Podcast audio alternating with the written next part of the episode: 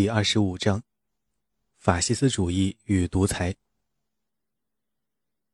极权主义、法西斯主义与非理性主义。本章先回顾在第二十三章提及的关于大众非理性主义的一些焦虑，并用它们来解释二十世纪中期为何出现了扭曲了欧洲政治的独裁政权，然后把注意力转向法西斯主义在德国和意大利的表现。为确保对一些有意思的思想家的介绍准确全面，需要严格区分对非理性主义政治的支持和对非理性信仰在政治生活中地位的分析。纳粹主义的邪恶与非理性自不待言，但我尽量对乔治·索利尔的聪智做出充分的描述。可以说，无论对左翼还是右翼的非理性主义来说，索利尔都是铺路人。本章结尾处将最后一次重提软性暴君制。讨论对除了纳粹主义的虎口，又如阿尔杜斯和许黎的美丽新世界那种严密的社会控制的狼窝的担忧。许多批评家认为，奥威尔的《一九八四》不如《美丽新世界》对未来预测的准确。事实上，赫胥黎自己也因现实如此迅速地模仿了他的小说而惊诧不已。极权主义在此永远要当作加了引号的词来理解，它代表一整套政治现象，包括独裁。针对政治意见者和其他敌人的系统暴力，以国家恐怖作为日常治理工具，把处置政党创建或管理的机构以外的所有机构全部摧毁或使其政治化，一步步模糊公共与私人领域的界限等等。这一切都是为了确保政治精英完全控制生活的每一个方面。引号还标志着两方面的怀疑：一是对于极权主义是二十世纪苏联和纳粹政权的共同特点这一观点的怀疑。那是对于在其他情况下滥用这个名词的做法的怀疑。非理性主义一说，第二次世界大战后政治理论已死，一个原因是理性的政治家在席卷全球的反理性浪潮面前束手无策。探求人该如何治理自己没有意义，没有人会对此感兴趣。大众永远更喜欢煽动者的蛊惑。二十世纪是领袖崇拜、政党崇拜、恐怖执政和集中营的世纪，是使用现代技术达到包括征服和大规模谋杀在内的原始野蛮的目的的世纪。在这些力量面前讨论政治道德，如同在潮汐面前讨论气象学伦理一样毫无用处。矛盾的是，苏联的斯大林主义、德国的纳粹主义和意大利的法西斯主义这三个范例，虽然是作为大众非理性的表现来研究的。但其中的两个对知识分子有着强大的吸引力，就连纳粹主义也有思想家为之辩护，包括做辩护时的时间比较短暂的哲学家马丁·海德格尔和时间长得多的法学理论家卡尔·施密特。纳粹主义的大部分内容是非理论性、反知识的，但意大利法西斯主义吸收了一些对大众社会的性质、资本主义经济的脆弱性、民主的失败以及现代化造成的失落的重要分析。由于法西斯已经成了贬义词，不再是分析用语，法西斯运动依靠的政治社会学和政治心理学的影响力也因而遭到了埋没。虽然一说政治理论已死，但二十世纪又被称为意识形态的世纪。这里的意识形态指的是旨在催促受众去行动，而不是启发他们去思考的思想。这样的意识形态与所谓的大众非理性之间的联系显而易见。沃尔特·里普曼坚持说，公共舆论靠的是途径，不是智力。激励行动的思想体系重在描绘生动的途径。行动可以是为了捍卫现状，可以是为了回归传说中的过去，也可以是为了追求乌托邦式的未来。意识形态可以具有宗教色彩，也可以基本上立足于世俗，可以鼓吹千禧年主义，也可以不信千年王国，但必须以行动为导向。极权主义政权的兴衰，以及知识分子在创造那些政权赖以维持的意识形态中的作用，这些构成了关于意识形态性质的争论的大背景。似乎知识分子不仅和所有人一样，常常不经思考就轻信一些无稽之谈，而且还特别愿意创造新的无稽之谈。许多社会学家喜欢这样来解释极权主义：它是非理性思潮席卷政治生活的表现。历史上，每当发生社会巨变，就会出现这种现象。目前出现这种现象，是因为快速混乱的工业化进程，第一次世界大战令人刻骨铭心的恐怖，战后国界的重新划分和新国家的成立，这一切都使大众茫然无措。一九三三年到一九四五年统治德国的纳粹政权最恶名昭著的行为是对六百万犹太人进行大规模屠杀，企图把犹太人从地球上抹去。可以认为，反犹主义或种族主义是法西斯极权主义的基本特点。法西斯主义的特点是把世界分为非友即敌两部分，但各国种族主义的深度和恶劣的程度不同，目标也各异。墨索里尼的政权是野蛮的独裁政权，但在1938年与纳粹德国结盟之前，并不反犹。在1943年9月，意大利与同盟国达成停战协议，德国军队占领了意大利之前，意大利的犹太人并未遭到大屠杀。尽管如此，对任何以极端民族主义为基础、以力战国内外强敌的信念为助力的意识形态来说，种族主义都必然是它的一部分。然而，两次世界大战之间的欧洲最经常提及的敌人却不是不同的种族，而是国际布尔什维克主义。这说明了欧洲和美国的保守派为何喜欢意大利、德国、西班牙和其他法西斯的原因。纳粹党指称。布尔什维克主义是犹太人的阴谋，种族主义就这样和反共联系在了一起。极端纳粹分子将布尔什维克主义视为犹太人针对雅利安种族的一项阴谋的社会主义版本，他的资本主义版本则是银行业和国际金融业的掠夺。斯大林主义中大众非理性主义的作用殊难确定，马克思主义从来不反知识。从来不要求追随者用自己的鲜血去思考。任何人只要思考过马克思倡导的是何种唯物主义，或者苏联是国家资本主义社会还是畸形的工人国家，这个困扰着托洛茨基的追随者的问题，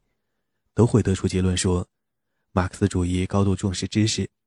马克思主义者高估了思想在社会与政治生活中的作用，过于关注思想的正确性。第一代俄国社会民主党人，如格尔基·普列汉诺夫、尤里·马尔托夫和列宁本人，都是真正的饱学之士，思维缜密，具有很高的理论水平。苏联直到1991年解体之前，都自称是按照马克思主义管理国家的。苏联的斯大林主义与法西斯主义的对比十分鲜明。法西斯主义是公开的集权，要求公民完全忠于国家。坚决反对把私人忠诚与公共忠诚分开的自由主义思想。在弗朗哥的西班牙，公共建筑墙上镌刻着“一切为了祖国”的口号。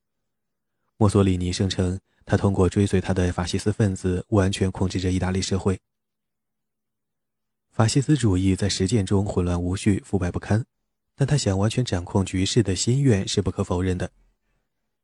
表面上看，马克思的追随者对法西斯主义的各个方面都持坚决反对的态度。马克思主义是普世性的理念，不是种族主义的思想。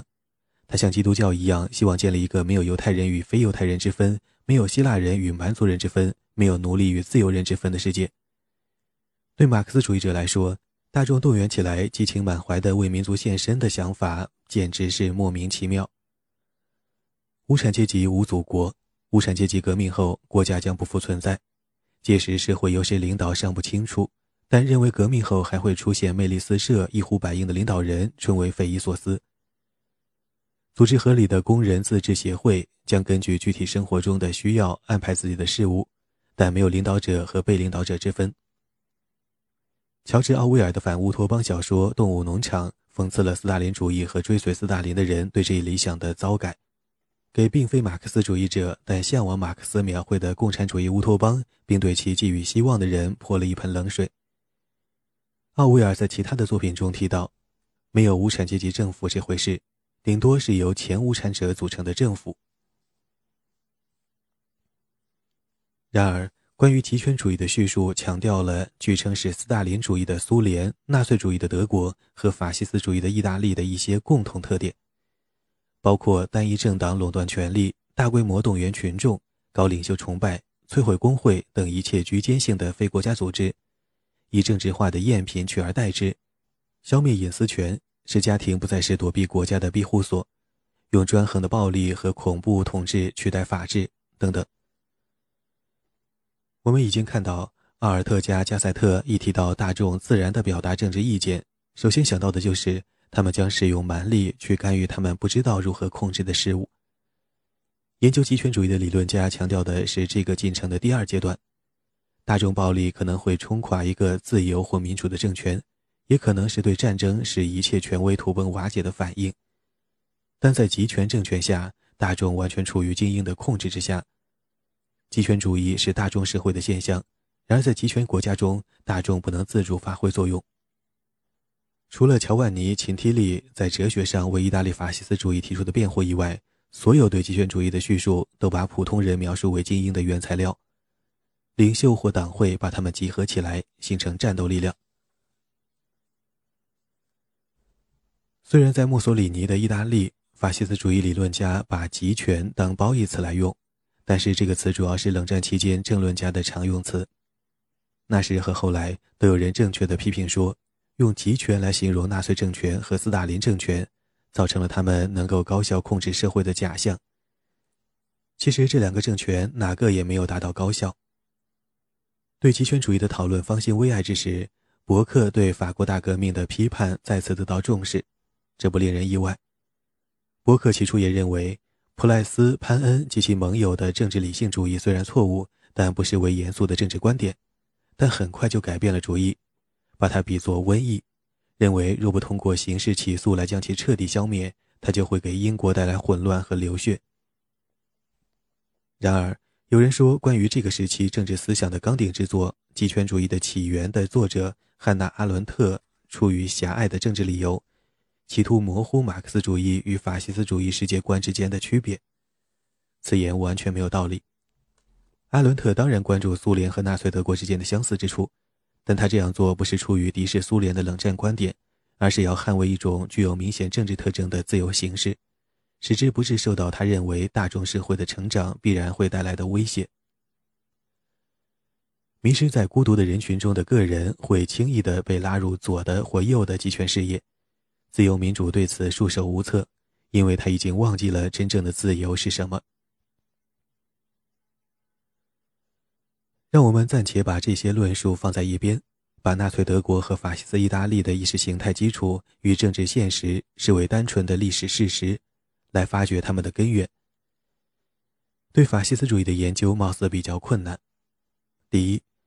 大部分法西斯理论都具有强烈的反智主义的特点，这并不影响对他的研究。据说，心理分析发现人的行为存在着深层的非理性特征。但解释这些特征以及人自己为何对他们没有意识，这本身就是理性的论述。性快感与理智也没有关系，但要说明人为何经常达不到性快感和如何达到性快感，就需要理智了。同样，可以把法西斯主义的非理性因素与关于他们是什么以及他们为何重要的理性论述区分开来。更重要的是，法西斯思想家自己可以通过完全理性的推理。说明为什么至少某些层面上的政治必须以非理性的方法来推行。第二，法西斯主义没有一个核心理念，这的确给分析家造成了困难。一个马克思主义者若是不相信阶级斗争、无产阶级、民主和国家的消亡，就根本不能算是马克思主义者。对法西斯主义者却没有类似的衡量标准。当然。不相信领袖或认为国家不值得效忠的人，不可能是法西斯主义者。但许许多多的人忠于自己的国家，认为国家的领导极其重要，他们身上却一点法西斯主义的影子也没有。第三，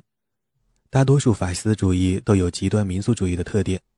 但任何极端民族主义者都全心全意地忠于自己的国家。一个意大利人若是合格的法西斯主义者，就必须认为意大利和意大利人比德国和德国人或英国和英国人更好。但如果他是法西斯主义思想家，就必须超越他对意大利的忠诚，来解释为什么德国人和英国人不爱意大利而热爱他们自己的国家，乃意料中事，不应对其有任何微词。极端民族主义在理论与实践上都给法西斯国家之间的合作造成了困难。令人怀疑建立法西斯国际是否可行，但他在原则上是站得住脚的。好比父母在自己和别人的孩子之间更爱自己的孩子，也知道其他父母同样更爱他们自己的孩子。最后，法西斯现已成为完完全全的贬义词，说某人是法西斯分子，等于说他是不可理喻的。当然，法西斯主义的很多内容的确是无法理喻的，但是有些作家，包括乔治·索列尔、罗伯特·米歇尔斯、乔万尼·辛提利和卡尔·施密特，对近似法西斯主义的思想或法西斯主义本身提出了清楚连贯的叙述。许多不信法西斯主义的人发现。他们著作中的许多内容很有道理，他们的声音是值得听取的。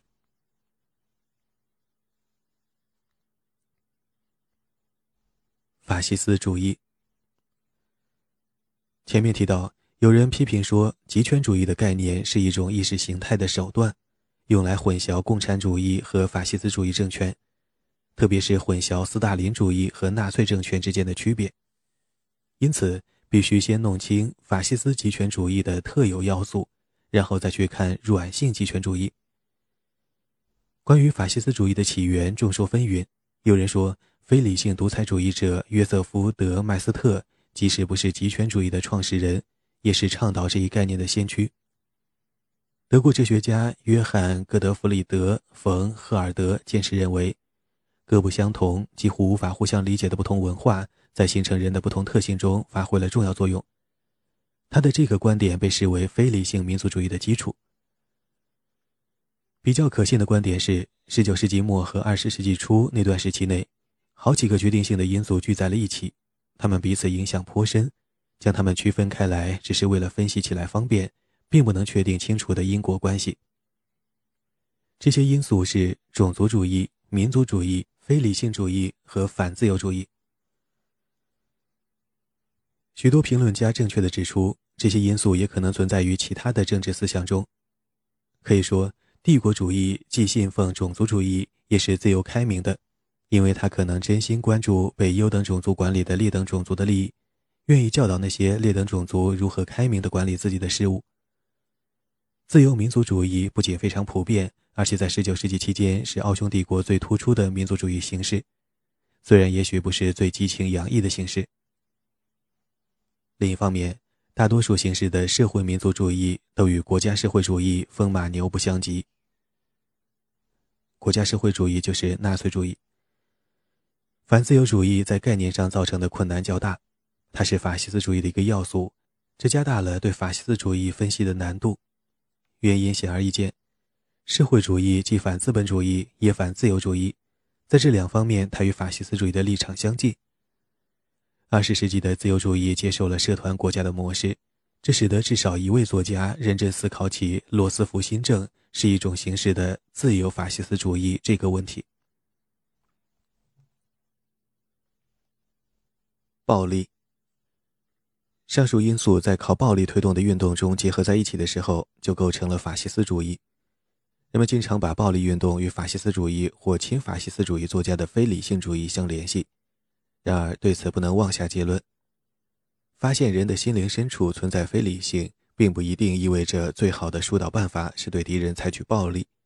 一旦知道文明只是薄得惊人的一层皮，就会力行克制，努力捍卫自由的价值观。韦伯讨论理性守法国家的合法性时，对此多有讨论。弗洛伊德的《文明及其不满》中，这样的内容更多。威尔弗雷多·帕雷托的政治社会学中也有类似的内容。读过弗洛伊德的著作后，不得不收敛雄心的自由主义者看到，在政治中达到一定的理性是痛苦而又艰难的历程。为了不致诉诸暴力，造成自我毁灭，必须放弃许多眼前的满足，而延迟满足殊非易事。这并非说自我控制与延迟满足不重要。人越强烈地感到自己内心隐藏的感情是多么暴烈，就越可能决心找到办法来控制这些感情。二十世纪三十年代期间，许多评论家分析法西斯主义的吸引力时，都着重于它如何使人得以摆脱自我控制的束缚，如何为思想家所谓人类固有的侵略性提供了宣泄口。三十年代，罗素和杜威都认为，反叛的法西斯主义对人的吸引力不言而喻，在于它的暴力性质。他们二人也正是因为暴力对人有吸引力。才敦促读者对它远远避开。西欧自1950年开始，美国则是从1940年开始，秩序的稳定和经济的繁荣都达到了历史上惊人的高度。今天，几乎没人认为现存的社会和经济秩序已经塌陷，使用正统的政治手段来修补完全无济于事。然而，二十世纪三十年代期间，美国的失业率高达百分之二十五，经济体系似乎崩塌倾斜到无可挽救的地步。中欧和东欧的情况更为严重。第一次世界大战后的许多新生国家不但经济疲弊，而且缺乏合法性，深陷左右两派的斗争之中。与此同时，那些国家的许多公民把自由民主视为谎言，认为那是战胜的协约国在凡尔赛和会上强加给他们的。尽管不能采用把社会和政治制度全部打碎、从头来过的政策，理性的人也通常对现行制度毫无眷恋。墨索里尼轻而易举地摧毁了意大利的议会民主。这是一个教训，说明腐败无能、高高在上的政治领导人得不到公民的忠实拥护，也说明迅速的工业化和战争失败会造成社会不稳定。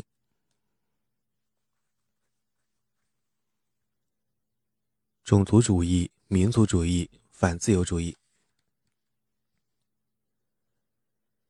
十九世纪下半叶，现代意义上的种族主义成了知识分子或半知识分子的严重关注。其实，它一直是人类思想的痼疾，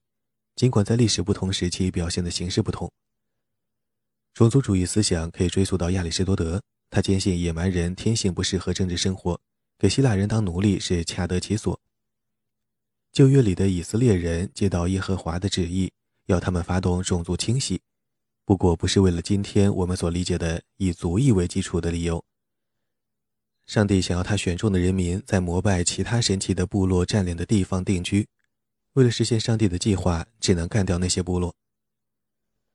托马斯·潘恩的《理性时代》相当尖锐地批评了耶和华的种族灭绝倾向，但主要是出于理性主义和人道主义的理由。潘恩认为耶和华下令进行的种族灭绝是毫无意义的残酷。然而，那种种族灭绝的动机是宗教性的，不是种族性的。而且无论如何，沙漠部落之间的仇斗与两千年后工业化欧洲社会的政治完全不可比。两次大战之间，对法西斯主义影响重大的种族主义有两个成因：一个是欧洲海外扩张过程中与前工业社会的遭遇，另一个是古老的反犹传统。纳粹种族主义首先是反犹的，其次才是一般性的种族主义。科学种族主义的次序却正好相反。在美国，注意的焦点是非洲黑人所谓的缺陷，因为在1861至1865年南北战争前后的四十年中，奴隶制这个奇怪的制度一直是美国政治的头号问题。二十世纪晚期的科学种族主义已经完全去除了反犹的偏见，甚至把犹太人和东亚人置于文化、知识和经济的顶峰。那个位置，十九世纪时是由安格鲁萨克逊人占据的。但八十年前，美国移民政策的反华反犹色彩非常浓烈。希特勒本来就持有反犹偏见，又接受了戈比诺的弟子瓦格纳的女婿休斯顿·斯图尔特·张伯伦的种族理论。根据这种理论，纯种雅利安人位于种族等级制的顶点，异族通婚对于一个种族来说不吃大祸。只有把犹太人逐出欧洲，才能保住欧洲对世界的统治。德意志反犹主义源远流长，可以追溯到第一次十字军东征时对犹太人的迫害和大规模屠杀。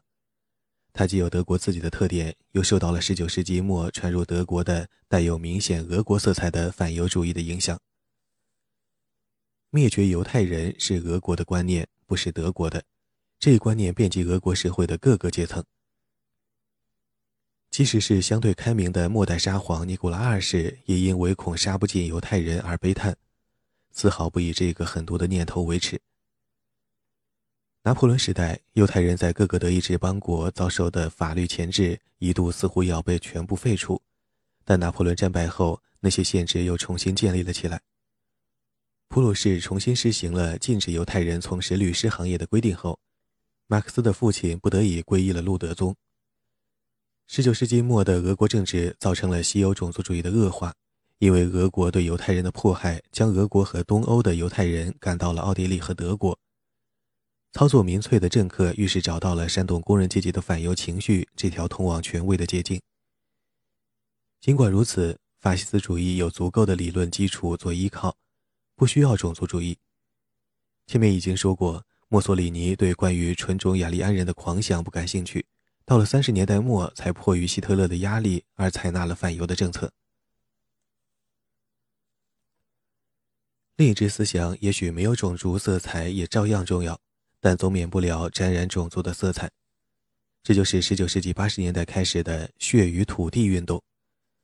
它本身是法国和德国民族主义的一个重要组成部分。把这个思想阐述的最清楚的是夏尔·莫拉斯和莫里斯·巴雷斯这两位法国人。名副其实的法西斯政治理论几乎全是法国人提出的，只除了秦提利的理论。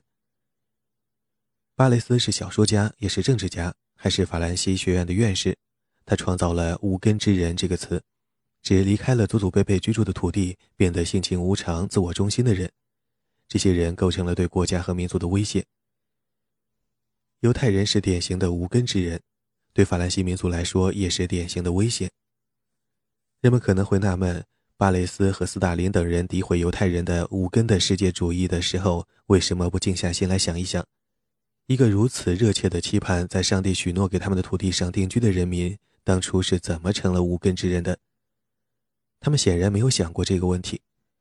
巴雷斯开始从政时是信仰社会主义的修正主义者，但在德雷福斯事件期间急剧转向右倾，后来一直作为民族主义者担任议会议员，代表巴黎的一个选区。说明。十九世纪末，法国犹太裔军官德雷福斯被误判犯了叛国罪，引发了法国社会的严重对立和冲突。这就是德雷福斯事件。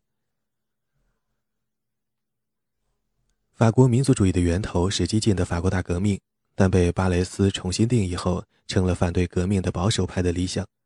尚武、排外、反犹，对人权的传统深具敌意。巴雷斯生于一八六二年。第一次世界大战结束后不久，即于1923年去世。夏尔·莫拉斯比他仅小六岁，经历了20世纪30年代的冲突。莫拉斯在维希政府当权期间充当政府元首贝当的宣传喉舌，法国解放后被判终身监禁。他与巴雷斯的区别，表明了给他们的思想贴上固定的标签是多么困难。巴雷斯反对君主主义，莫拉斯却想重建没有议会但权力下放的君主制。巴雷斯是坚定的天主教徒，莫拉斯的民族主义信念却促使他转向了反天主教的方向。莫拉斯对古希腊的忠心钦佩是促使他反对天主教的又一个因素。雅典和耶路撒冷之间，他毫不掩饰地站在雅典一边。在莫拉斯看来，基督教的犹太起源是一大污点。他的生涯显示了法西斯极端民族主义者面临的一个难题。他痛恨当时的法国自由派和社会主义者。因此，必然与法国的敌人站在一边。然而，他又激烈的反对德国，对现代的意大利满心轻蔑。他出于无奈，才提倡与墨索里尼结盟。到1940年，即灰心地认为己方必败。1945年，他因支持他所憎恶的人对法国的军事占领而被判入狱。血与土地运动基本上是民族主义运动。大部分有关法西斯主义的论述都正确地把民族主义作为其中心因素。